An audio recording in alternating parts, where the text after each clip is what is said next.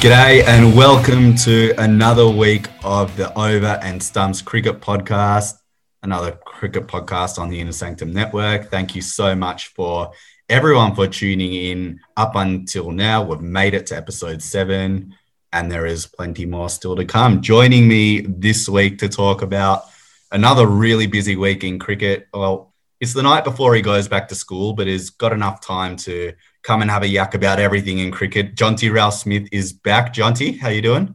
Yeah, I'm very well. Excited for this hour of cricket chat. How are you, Jono? I'm doing very well, thanks. I'm probably a little less anxious than you are going into the big year 12 tomorrow. We do have another debutant joining us here on the Over and Stumps Cricket Podcast. She comes from out west and you can usually find her crouching down behind the stumps in front of the Lily Marsh stand end at the WACA. Her name is Rebecca Rovton and she joins us for the first time on Over and Stumps. Rebecca, thanks so much for joining us and welcome. No worries. Thank you for having me. I'm excited to be on. It's fantastic to have you here to talk about everything in the world of cricket as the dust continues to settle in Australia over home series loss. And for India, they've come home to prepare for their home series against England, but they've received almost definitely a hero's welcome. The pictures coming out of India of everyone returning home and being absolutely mobbed in the streets as only Indian fans would do, and absolutely mob and bound down to their heroes as the post-mortem continues here in Australia. And we've had players go back to the BBL and some are just having a rest and really recuperating after what's been a massive number of months. You know, you just saw the photo of Natarajan just arriving back in his hometown and all the people on the streets, all crowded around, you know, as if it wasn't COVID times, you know, no masks, no social distancing, but just the sheer excitement of welcoming home like one of their heroes must have just been awesome for them. Natarajan really was the hero of the tour for India.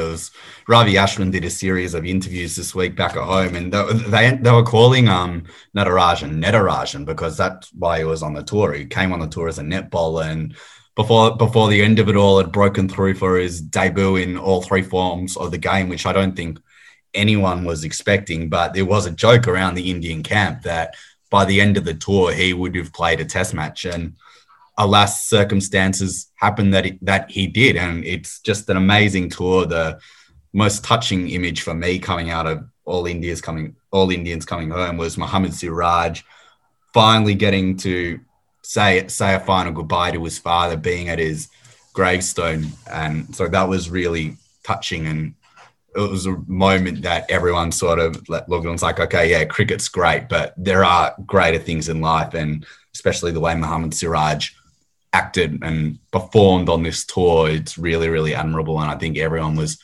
glad for him that he got to go home and have that moment before a busy cricket year ahead.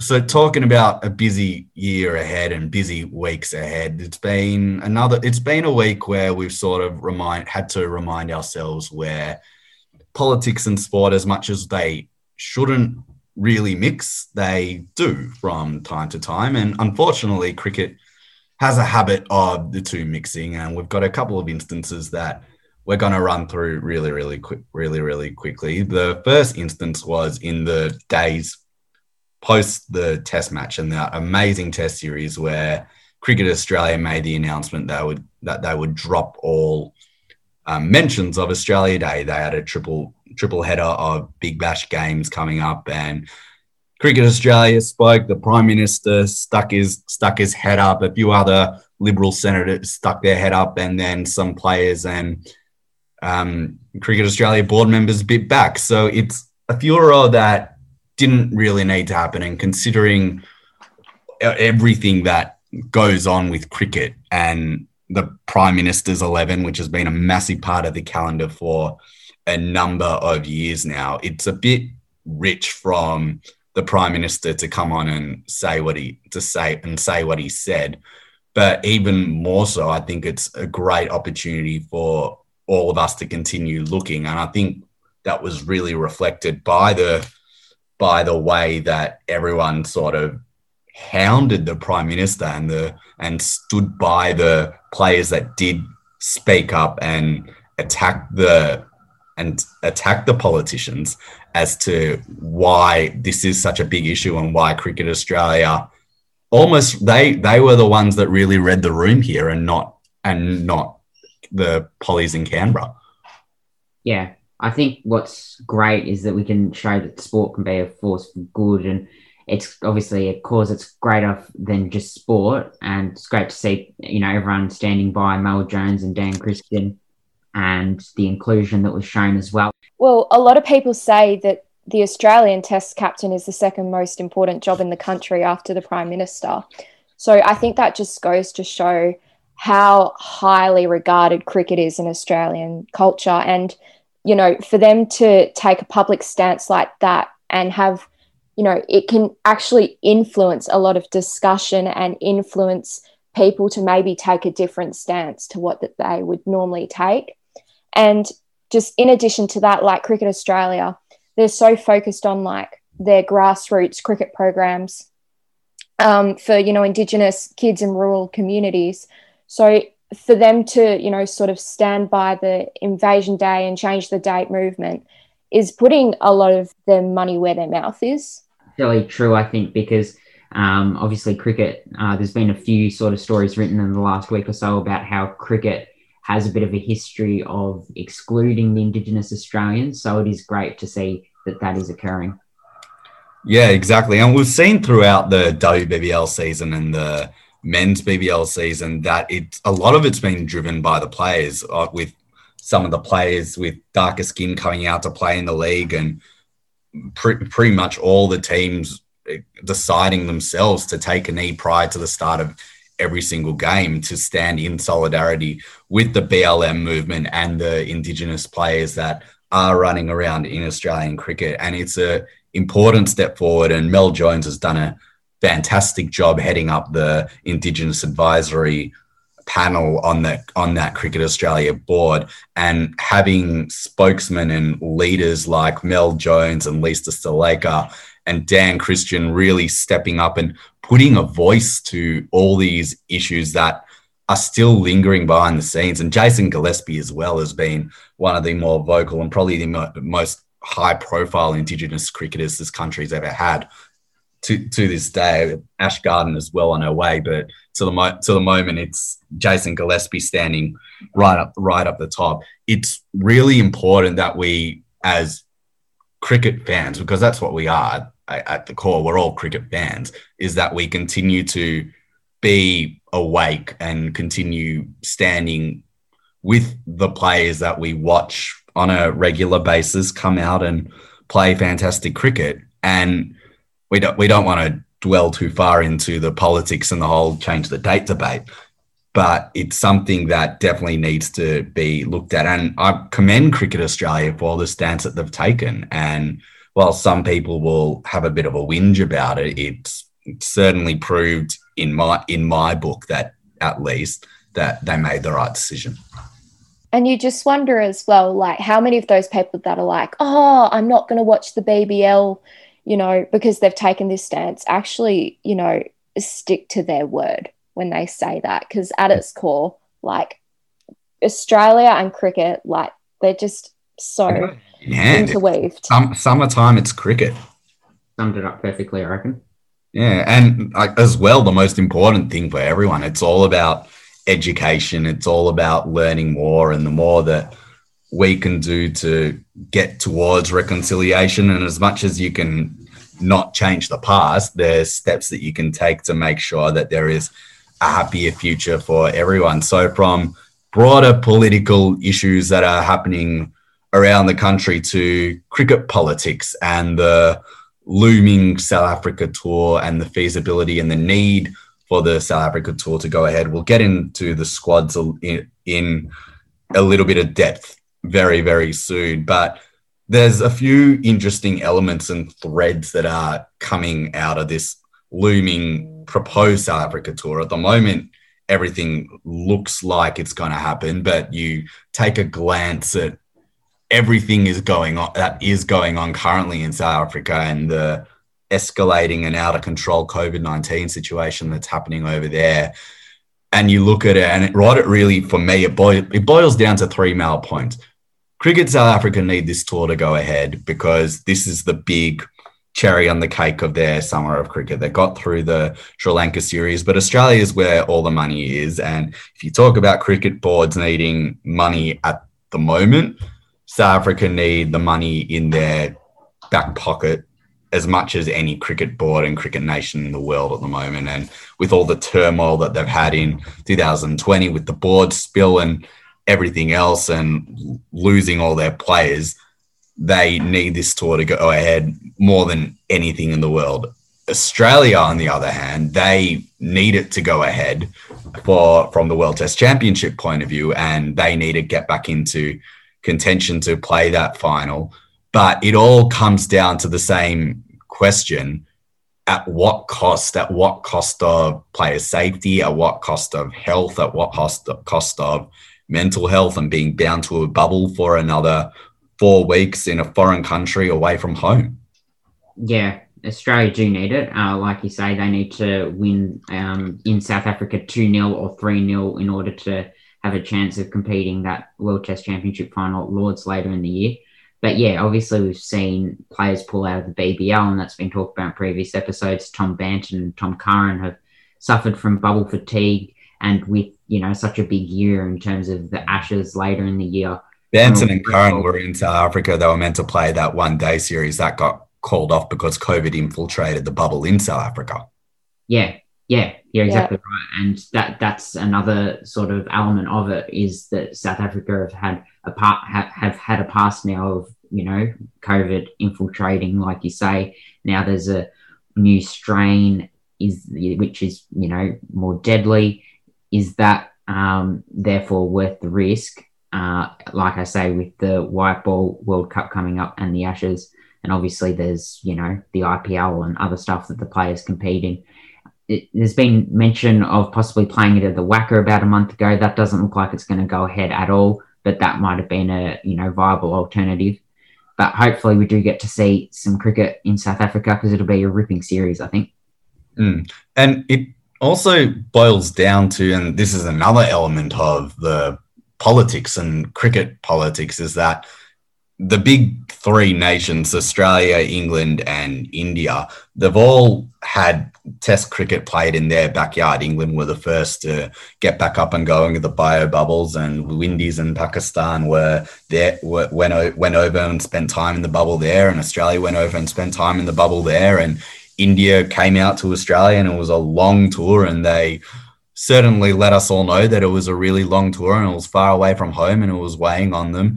And now England have gone on the road and done their time on the road, and it looks like it's almost Australia's turn to do their time on the road. So it's as much as everyone is preaching safety first, there's a certain deal of optics surrounding this tour in South Africa going ahead, and the big three nations requiring to get up and go on the road and almost take one for the team to ensure that cricket can keep going and the ecosystem can keep turning around.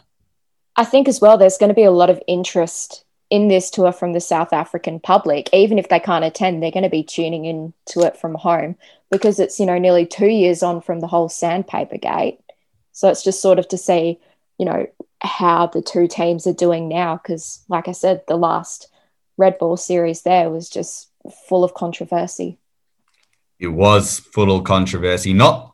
This won't be the first time since David Warner and Stephen Smith have been to South Africa. They were there early in 2020 for some white ball games before the world stopped turning. We like referring back to that time where everything was normal and you could travel around Australia freely, and there was seemingly not a care in the world. But we digress. We live in a very different world these days. Mm-hmm. But at what cost will Cricket Australia look to go? I think they very much want this tour to go ahead. They need this tour to go ahead. If it doesn't go ahead, well, that just leaves implications everywhere. And you guys have obviously mentioned Sandpaper Gate. 2 players from that controversy who were suspended on the back of that will be in there. Cameron Bancroft, obviously not. So I think the squads are worth having a look at. Mark Steketee, probably the major bolsher, and Matthew Wade, the major omission from that Red Bull squad.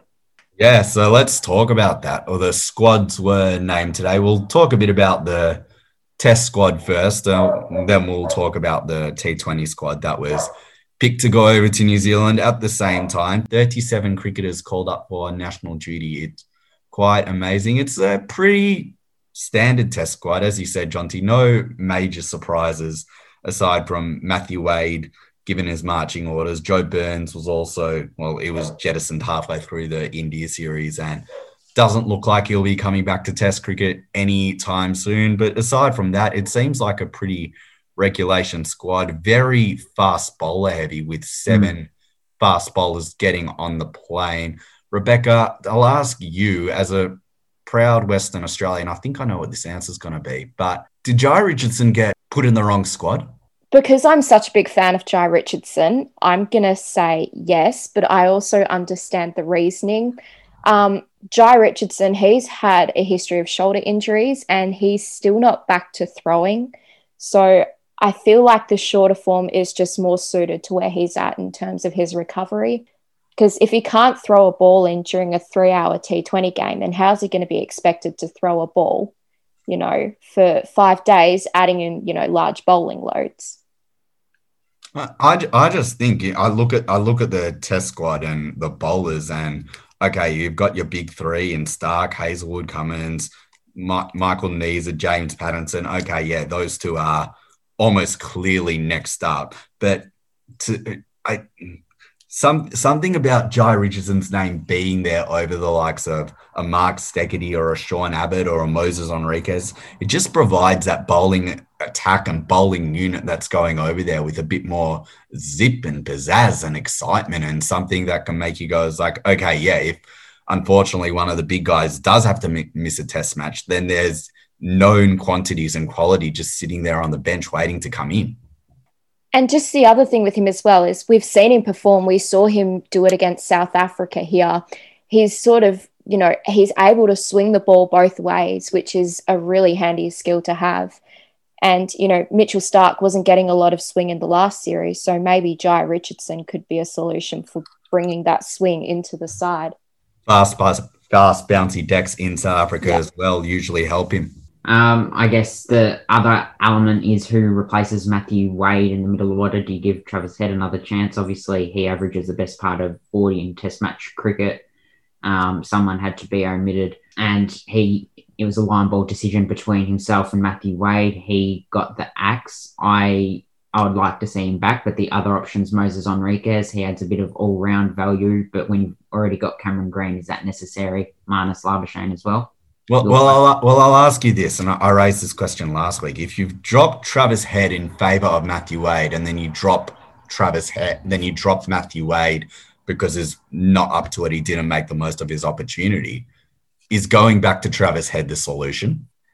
Yeah, it is an interesting debate. I guess he's been around the Test squad for so long and he seems the logical next man in, but you might be right, maybe giving Moses Enriquez a go could be the way to go. Having said that, it might have just been a matter of giving him a couple of tests out of the squad, almost to kick up the backside in a way, and hopefully that makes him perform in South Africa, because I didn't think he looked bad in the two matches he played. Having said that, we probably always say that about Travis Head. He always gets starts, doesn't he? Yeah, he's got a habit of starting really well, looking really good, and then throwing it away. Talking a bit more broadly now, obviously the Test squad was named, and also great to see Will Pucovski named in that Test squad. Obviously, he looked very good on debut, and he's avoided shoulder surgery, and looks like if he's fit, he's going to take his place. It's just a question of where they slot him into the batting order.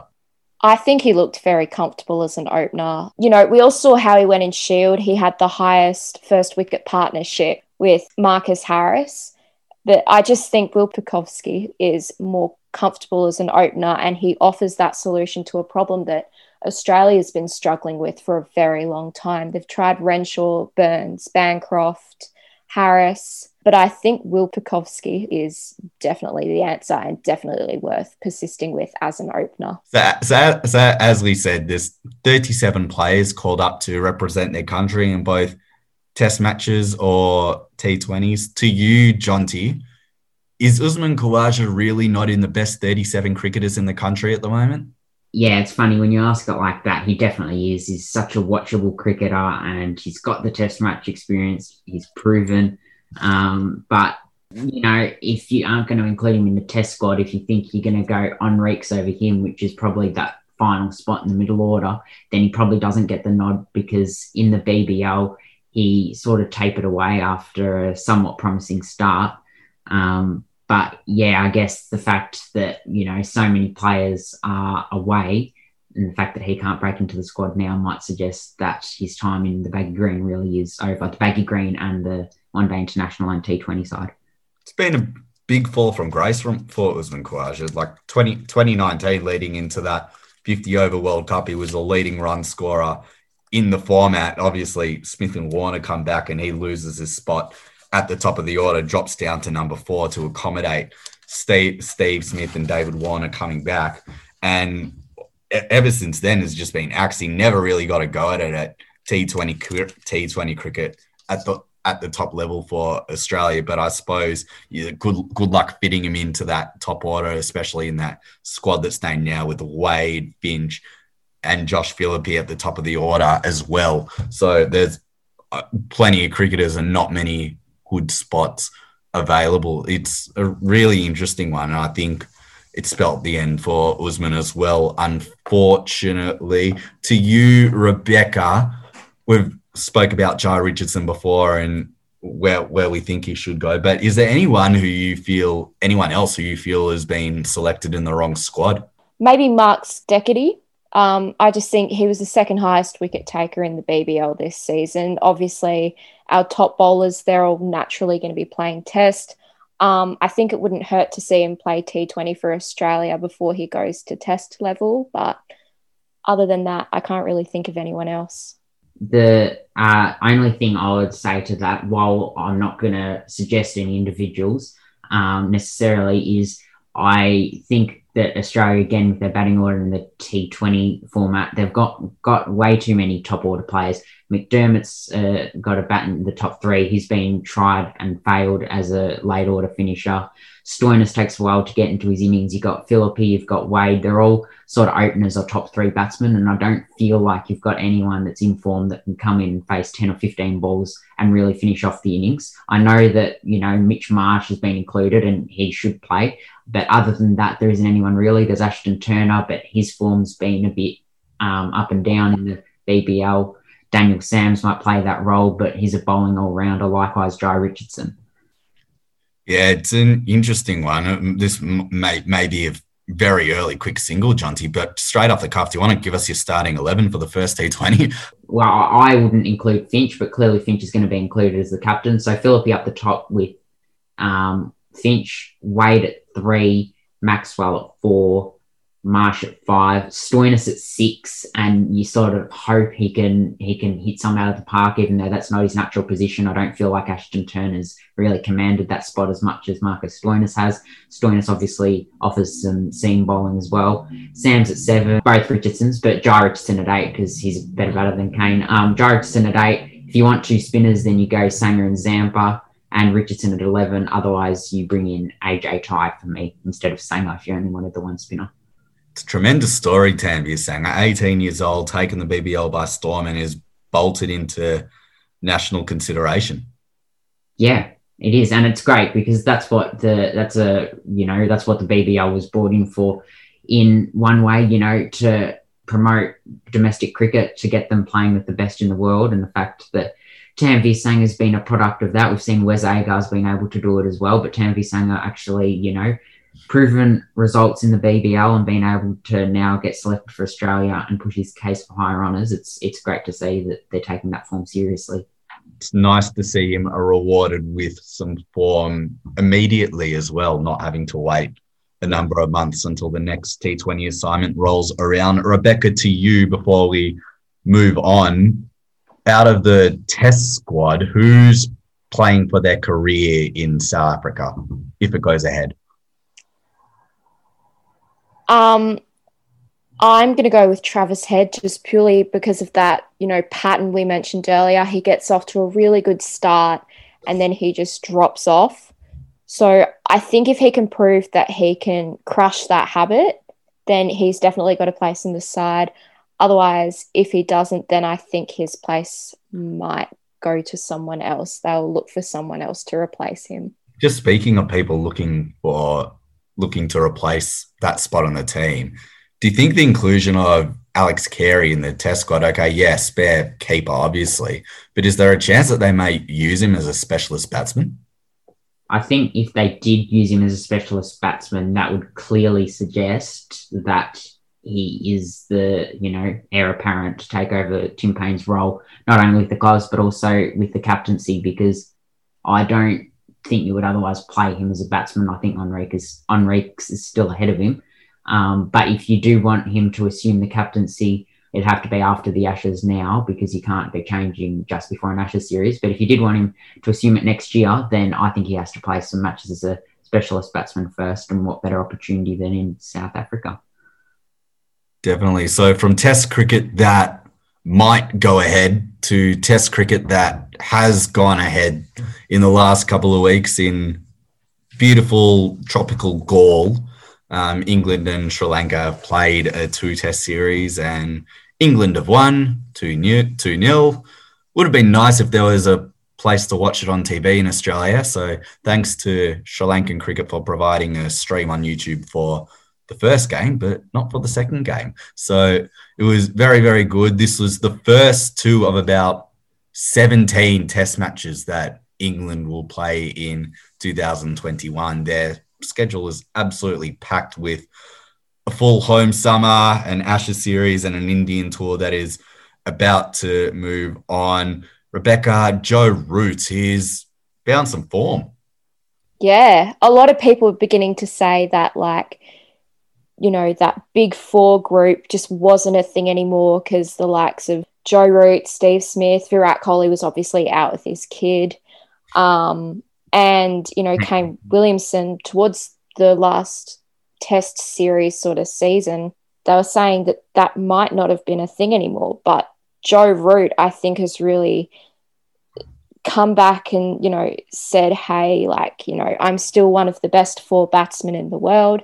You know, he got century after century, and it was just awesome to see him find that form and be able to convert. Yeah, it was great for him. But in fairness to England and everything, like the Sri Lankan team that they were playing against, they were struggling for men across two series, and, you know, fair play to them for making a fist of it. And there was some enthralling test cricket, even though England ended up winning quite convincingly, but across the two games in two innings in particular, they might have put in two of the worst displays of batting you're ever likely to see.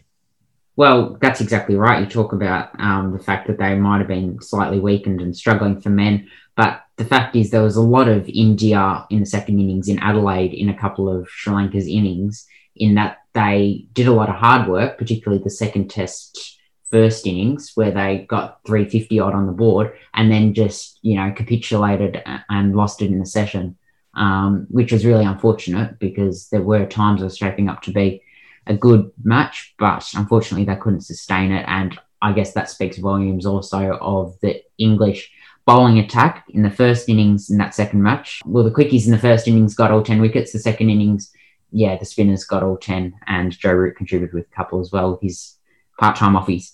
Yeah, certainly had a big game and a big series there, Joe Root. They move on to India now to play a 4-test series, and I think it goes without saying that if England do want to compete with India, they need more than just Joe Root to stand up. Their selection's been quite interesting with the rotation policy and trialling Johnny Bairstow at number 3 and then resting Johnny Bairstow for the first couple of test matches. I would think if you're trying to start off a series against India, you want to pick your best team, but I guess England have a plan, and it might be one that proves fruitful. We'll never know.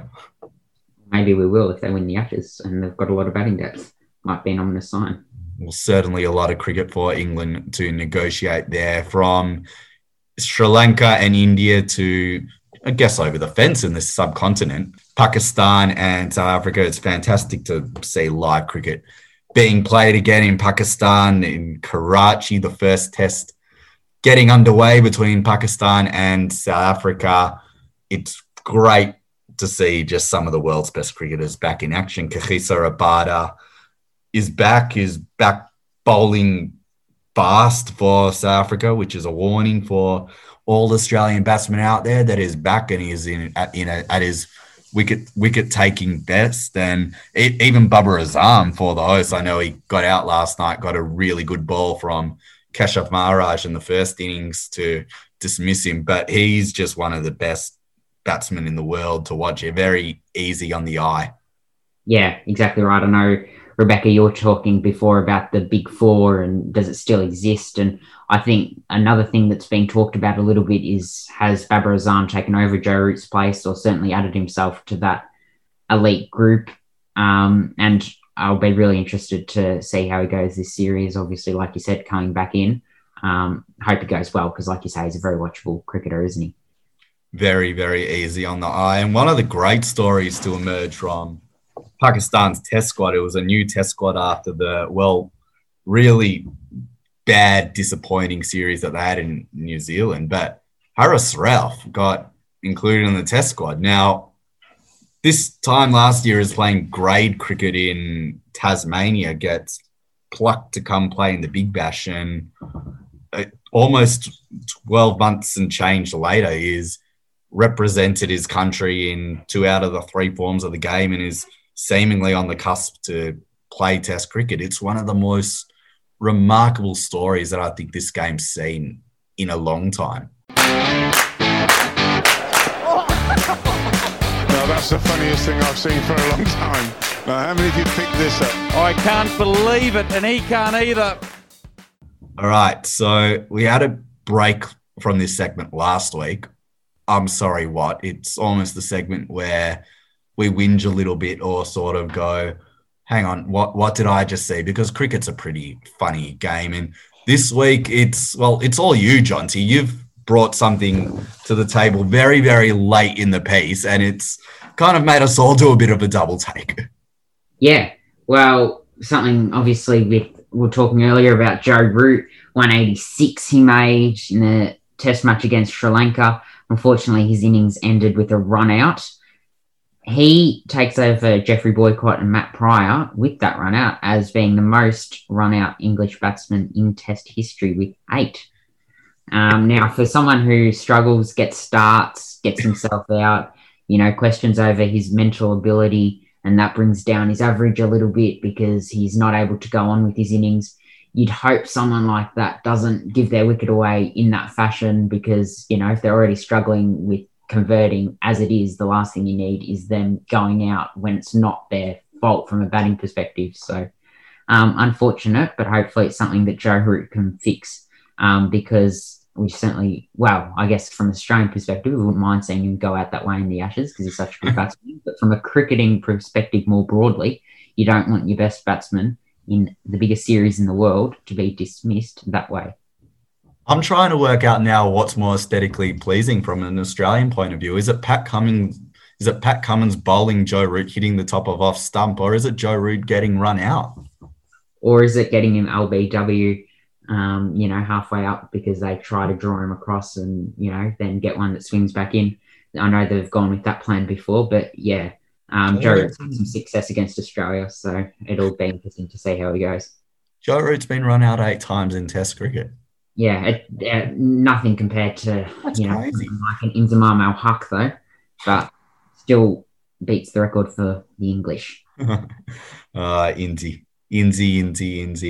Let's move on. The Big Bash is finished. We're not going to do a massive talk about this now. We might save this for next week and do a big forensic pull apart of everything when all is said and done. But the league stage is done. You can't exactly call it a home and away season this year because it was all in hubs, and amazing credit to Cricket Australia for being able to get it going. And with crowds, it's been amazing. Okay, yeah, it might have gone for too long, but we do have a final 5.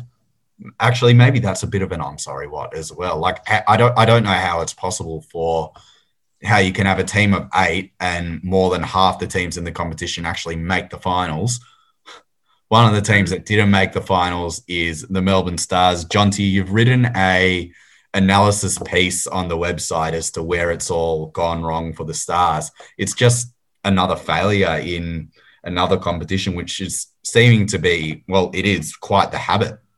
Yeah, I guess to give a rundown, it's on the innersanctum.com.au, but just to give a rundown on, the sort of things I touched on.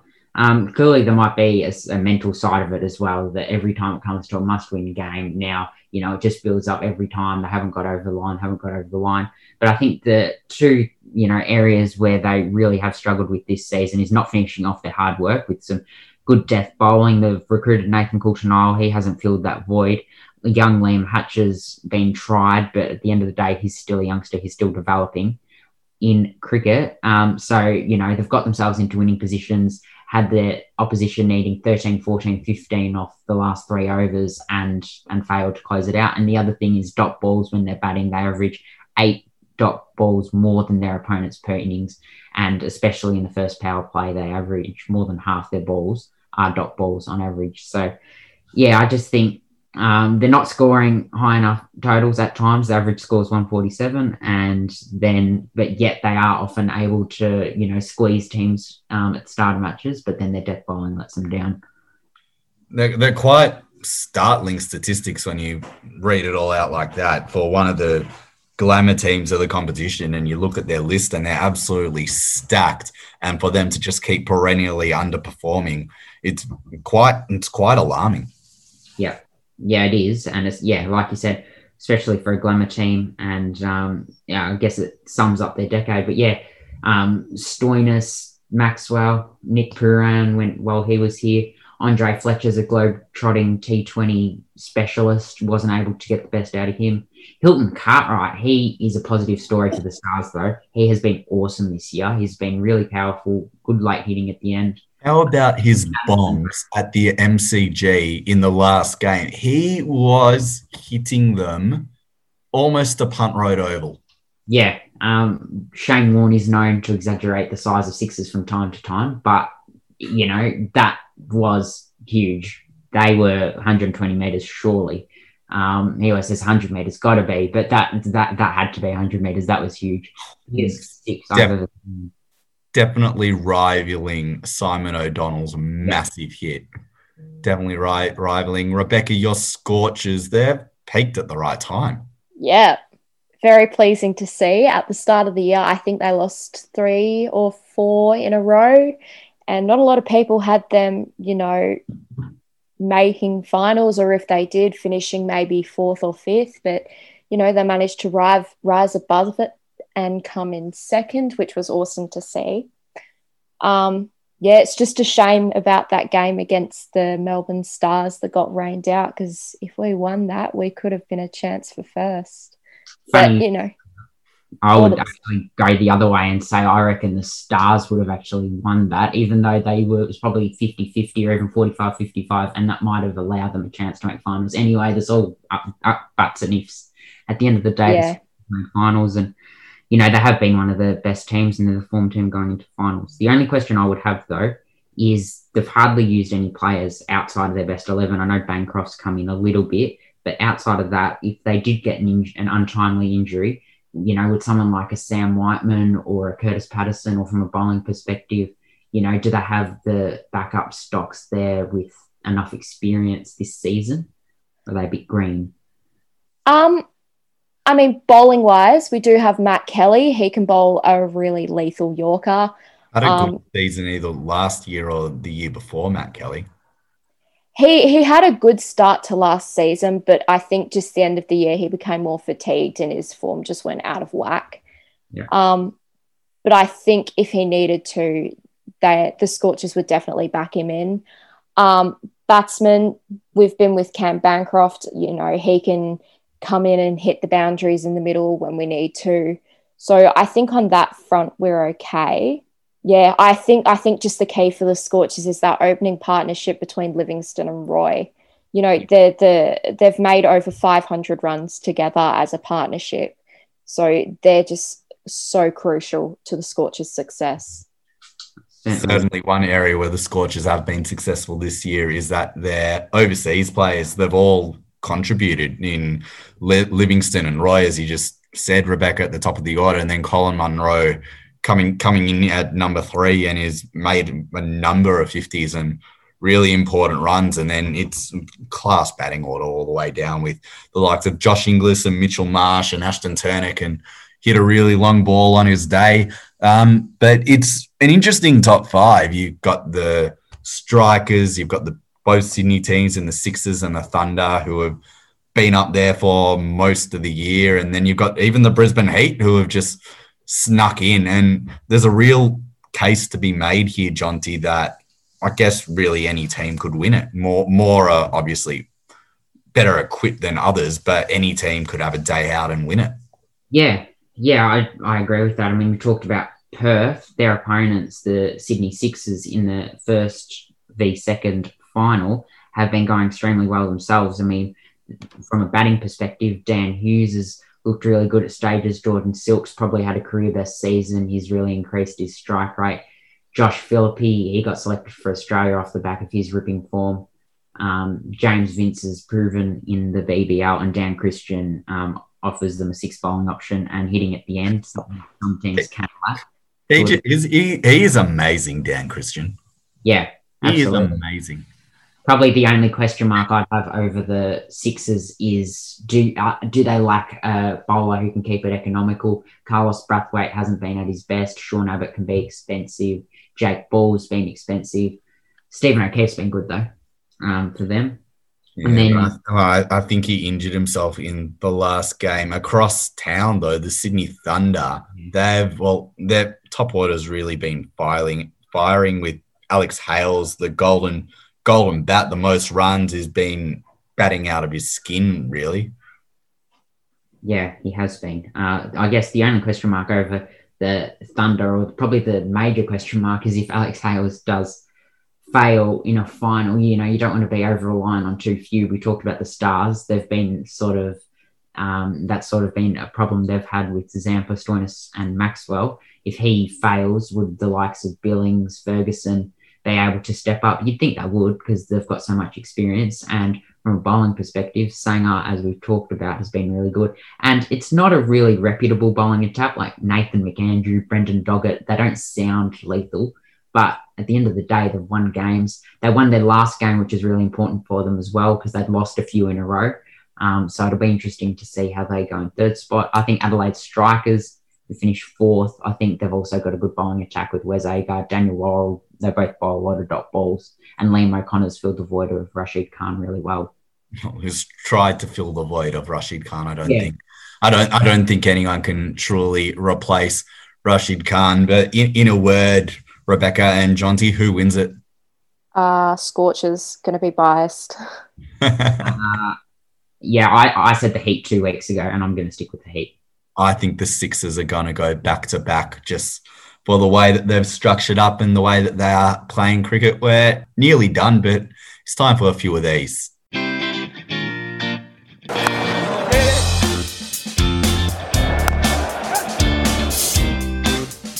So, quick singles. It's the time of the show where we just piff questions at each other and we have to answer them. So, Rebecca, as the debutante, you've got the new ball.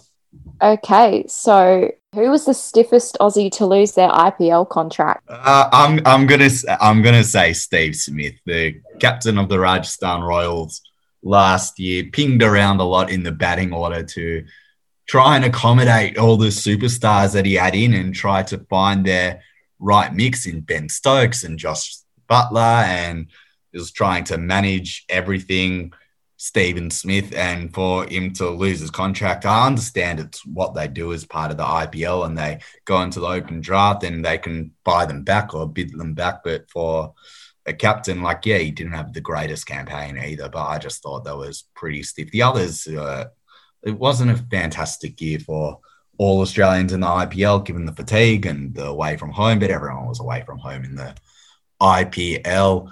Jonty, off the back of his form, will Alex Hales play for England again? I think the way to look at it is from an Australian perspective, not just an Australian perspective, from an international perspective, having looked at what he can do in the IPL, I think a great measure is who would the opposition least want to be in your batting lineup. And I think Alex Hales is certainly one that would be feared coming up against because he's so experienced and he's shown how much form he's in the BBL. So I think he should, yes. Rebecca, will Peter Hatziglu get picked up in the IPL? While definitely an interesting thought, I don't think so. Just purely because Adam Zampa put his name up for the auction last year and he wasn't picked up by any team. He was only included as a replacement for Kane Richardson.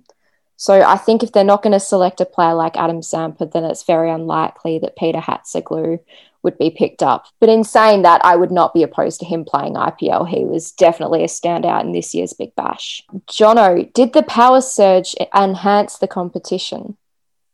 I think it did. I was very sceptical on the new rules and innovations coming into this year, but I really, for the Big Bash games that I did watch, because I didn't watch a lot of them, but the ones that I did watch, I really enjoyed the power surge. I enjoyed looking at the different tactics that different teams were employing and when to take it and who left it too late and who took it too early and who used it to capitalize on momentum and who used it to kickstart their innings again and gain the momentum. So I found it really interesting and it was a real game changer, especially as we got late in the tournament as to who was going to manage the power surge correctly and get themselves back into the game or try finish the game a little bit earlier with the fielding restrictions. And yeah, it's the same thing as the batting power players. Teams try to go a bit too hard and end up losing a clump of wickets or one wicket. But I really liked what it did to the competition this year. Out of all the new rules and innovations, I think that one was a very big success. Rebecca, I have a feeling I know the answer to this question, but why are people so hung up on the fact that Tim Payne hasn't made a century? I think Adam Gilchrist, who is a generational player, has set unreasonably high standards for wicketkeepers. But when you look at the facts, in the 143-year history of Test cricket, only 6 wicketkeepers that have played for Australia have actually made a century.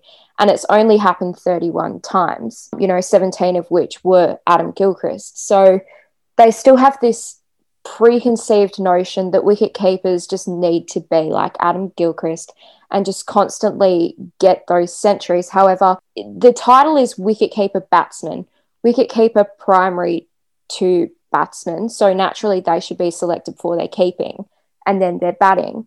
It's a keeper's job to stabilise the batting order when it's maybe had a little bit of a collapse or they just need to get that one final boost. And I think Tim Payne is doing that job just fine.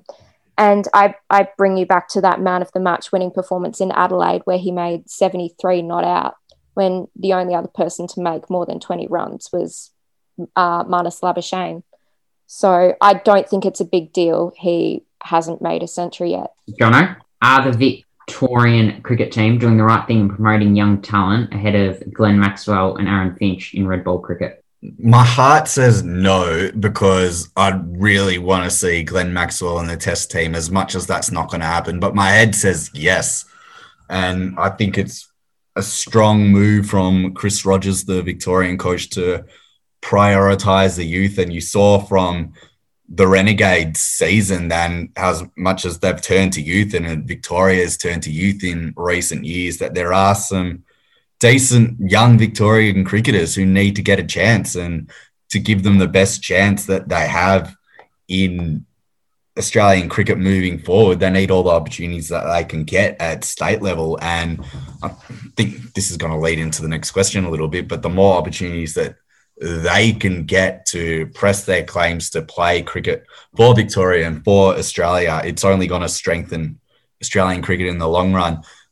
So, as I said, following on from that, Jonty, with so many players on national duty, what is the rest of this Sheffield Shield season going to mean? Like, is it going to be diluted? Yes, it will, and it's something that Peter Peter Hanscom talked about in the interview with The Age a couple of days ago. Obviously, Daniel Cherney pride themselves on being an eminent sort of domestic competition. But yeah, when you take out 37 of the best cricketers, plus there's probably 2 or 3 who are injured, say 40 of the best cricketers are out, it is going to be a bit diluted, which might make it hard for guys who are still in the Sheffield Shield, haven't quite got selected. Someone like a Joe Burns, if he does score a couple of centuries, does he get his name back in lights or not quite? Is the form taken seriously enough? Because, you know, the bowling attack might be weakened. It will be interesting to see. Certainly a good discussion point. Rebecca, who's the unluckiest omission from the T20 squad? There's a Perth Scorchers batsman, which I know you're dying to say. You just can't think of it. Josh Inglis. I just think he's been really solid for the Scorchers in that number 4 position. Like we said earlier, there's sort of an oversaturation of opening batsmen. He's a middle order batsman in T20, and I just think he could have added a lot to the side. How many wicket keepers do you need in the squad? That's true, but he offers the batting. He does. And Rebecca, one last one for you before we wind it up as well. Who is closer to playing a test match for Australia, Michael Neser or James Pattinson? I'm going to go Michael Neser just because James Pattinson had an injury cloud hanging over him earlier on in this year. And Neser has been on the sidelines for a very long time, and I just think it's time for him to, you know, actually get a taste of test cricket as a bowler. Not, 12th man. Just before we wrap it up, I do just want to add a little bit to that. I think Michael Neser, if you're going to play him and you're going to prove that you do want to play him in the baggy green and not just have him as a perennial 12th man, you're going to play him in South Africa because those are the conditions that really, really suit him. I do agree with that. They both obviously offer something with the bat as well. But there was a bit of talk about reinventing James Pattinson into a white ball specialist so that his talents aren't completely lost to Australian cricket, because he was playing in an era where, you know, there's generational talents, Cummins, Stark and Hazelwood. So I was surprised to see him in the test squad, not in the ODI squad, because I think if you are going to sort of reinvent him as that white ball bowler, as has been talked about a little bit in the last few days, you'd want to start in New Zealand, wouldn't you? Anyway, it's an interesting conversation point. Yep. Certainly is. Plenty going on in the world of cricket. We think we've covered everything today, and that's another week for the Over and Stumps podcast. If you like what we do here, you can find us on Twitter at Over and Stumps. You can check out all the work that we do on the Inner Sanctum Network at www.theinnersanctum.com.au. And you can find us on Instagram as well at innersanctum_AU. Guys, it's been fun. Rebecca, well done on debut. Solid first outing. Jonty, awesome from you again, youngster. Perfect. Thank you, Jono. It's been a great deal of fun. And we'll see you all next week. That's Over and Stumps.